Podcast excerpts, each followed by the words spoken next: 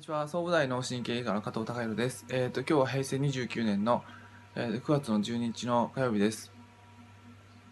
えーまあ、昨日一つの映画を、あの、ご紹紹介させていただいて、まあ、ラサイの歩き方っていう映画を、あの、まあ、診察延長戦の中で、あの、紹介させていただきました。まあ、その中の僕のコメントとして、えーまあ、今までその目標を立てて、えーそれに、えーまあ、突進してくるような生き方をずっとしていたと。で、そういうのがとても浅はかだったっていうのを気づかされる映画だったっていうふうに、あのー書きましたけども、あのーうん、それがどういう意味かっていうと、えー例えば目標を立てて、えーその目標を達成するために頑張る。まあ、人生ある時期そういうことをやるっていうことはあまあ大事だし必要だとは思いますけども一生それをやってるとなんであのまあ浅はかなだろうかなっていうふうに僕が感じたかっていうと目標っていうのは結局は自分の頭の中でまあ何らかの理論的に考えてこうするのがいいんじゃないかなっていうことをあのー考えて、えーそれで、えー目標を立ててるわけなんですがまあ例えばそのうん、まあ、年収がいくらとか年収があの将来的にいくらになるように頑張るだとかっていうのをあのお店の人とか自営業してる人まああの考えたりするのはやっぱりこの数字だったり、えー何らかの理論だったりするわけなんですが、まあ、それはあのうんまあ今住んでるこの地球全体のあの法則っていうか大自然的な法則、えーからすると、えーまあそんなに意味をなさないもん、うん、の可能性がまあ結局はあるっていうことです。でやっぱり頭で考えたものっていうのはどこまでもある分その浅はかっていうことは抜けきれない。それはあのどういうところに僕自身は感じるかっていうとやっぱり自分の専門分野である、まあ、医学においても、まあ、医学はあの何年にもわたってとてもその、えー高度に発達してきましたけども高度に発達してきたにもかかわらずあの未だにその体のことってほとんどと言っていいぐらい分かってない部分っていうのはやっぱあるわけで、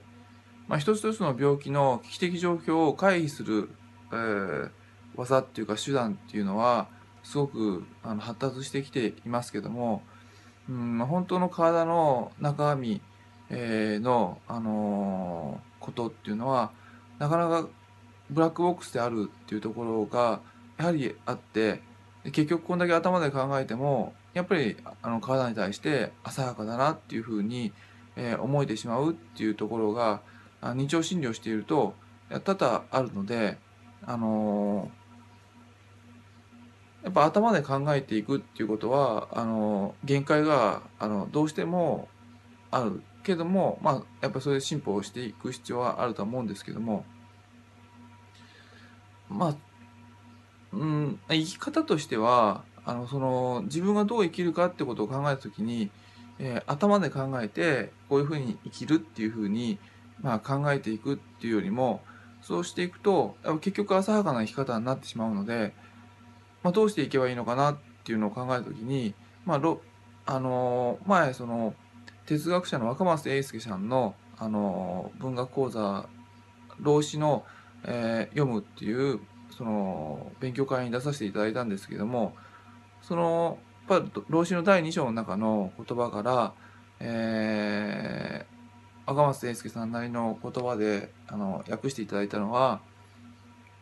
うん、まあ、全体的に老子のあの言いたいことっていうのは自分自身が何かをするのではなないっていうか無意っていうか何かをしようとするのではなくて、えー自分が何かをさせられている働きに気づいていくっていうかあの受け身的なところが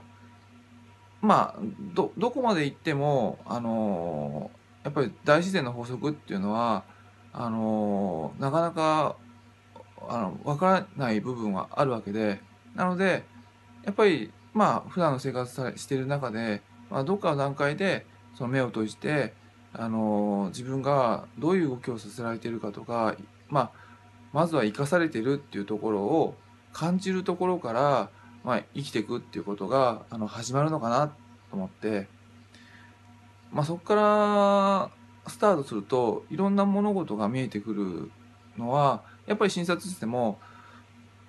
まあ、人間の体ってほとんど自動掃除で動かされてるってご存知ですかって聞くとえっていうふうに聞かれる方いるんですけどもやっぱお話ししたらあのご理解いただけるんですけど、まあ、心臓も、あの、自分で動かしてるわけじゃないし髪の毛も自分で動かして伸ばしてるわけじゃないですし体の中ですごいいろんな機能が本当に無限の機能が働いて、えー、動いてくれてる。今心臓止まっちゃったら5分以上生きられないで、まあ、自分自身は生きてるっていうよりも生かされてるっていうことをまず聞くと、あの、理解していくと、あの、自分の立場っていうのが分かってくるのでそうすると、まあ、自分の在り方っていうか生き方っていうのが見えてくるのかなっていうのが、あのまあ、この映画からも感じましたしそういった目標を立てて達成していくっていうのを、まあ、永遠に繰り返すのがやっぱりこう、あのうん、すごく浅はかな生き方であるなっていうのを、あの昨日感じましたので、あの今日ちょっとシェアさせていただきました。えー、今日以上です。